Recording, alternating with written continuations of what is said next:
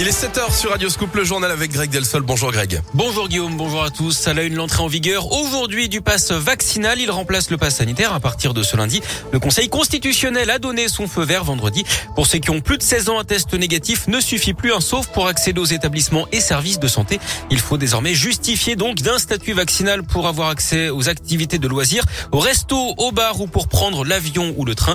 En revanche, ces dispositions ne s'appliquent pas pour les meetings politiques en pleine campagne à l'élection présidentielle. À retenir également le variant Omicron qui pourrait mettre fin à la pandémie. C'est ce qu'envisage en tout cas l'OMS, l'Organisation mondiale de la santé. Il y a des raisons d'être optimiste, a confirmé le porte-parole du gouvernement Gabriel Attal hier, alors que plus de 300 000 cas positifs ont encore été enregistrés en France. En attendant la question du vaccin, elle continue de diviser et d'alimenter les tensions. Un député de La République en marche a été agressé par des militants opposés au pass vaccinal samedi à Perpignan. Il a porté plainte hier. Une manifestation d'opposants aux restrictions sanitaires a également rassemblé 50 000 personnes à Bruxelles, en Belgique, avec des dégradations et des affrontements avec la police. Notez également que la crise sanitaire a augmenté le sentiment de solitude des Français. Ça concernerait une personne sur cinq, 6% de plus qu'avant la pandémie.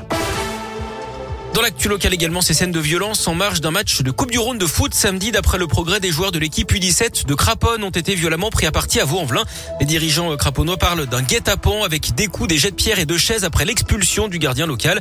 Plusieurs, plusieurs personnes ont été conduites à l'hôpital pour être soignées. Une cellule psychologique a été mise en place par le club de Craponne. Pour le président Vaudin, en revanche, les torts sont partagés. Le rôle de certains parents et de joueurs visiteurs aurait contribué à alimenter les tensions.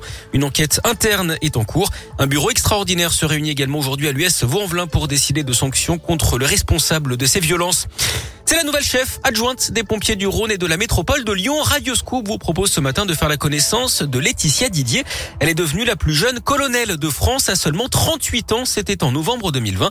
Elle a pris ses fonctions de directrice adjointe du SDMIS au début du mois et se charge désormais d'encadrer les équipes de pompiers dans leurs opérations au quotidien.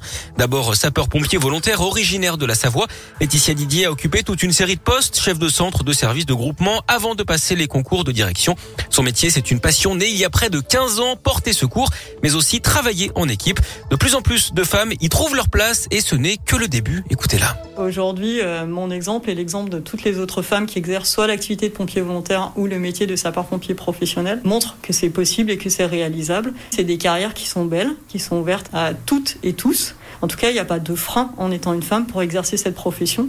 Et les établissements publics se mettent aussi en ordre de marche pour que leur intégration et la pérennisation de leur engagement se passent dans de bonnes conditions. Il faut sortir de l'image qui est tronquée, à mon sens, du sapeur-pompier euh, sur une échelle euh, bodybuildée qui correspond plus à ce qu'on a dans nos casernes. Et nos casernes aujourd'hui travaillent pour qu'elles correspondent à l'image de la société. Le service départemental et métropolitain d'incendie de secours votera cette année un plan d'action sur l'égalité femmes-hommes. Un signal fort, estime Laetitia Didier. Son portrait en vidéo est à retrouver sur radioscoop.com.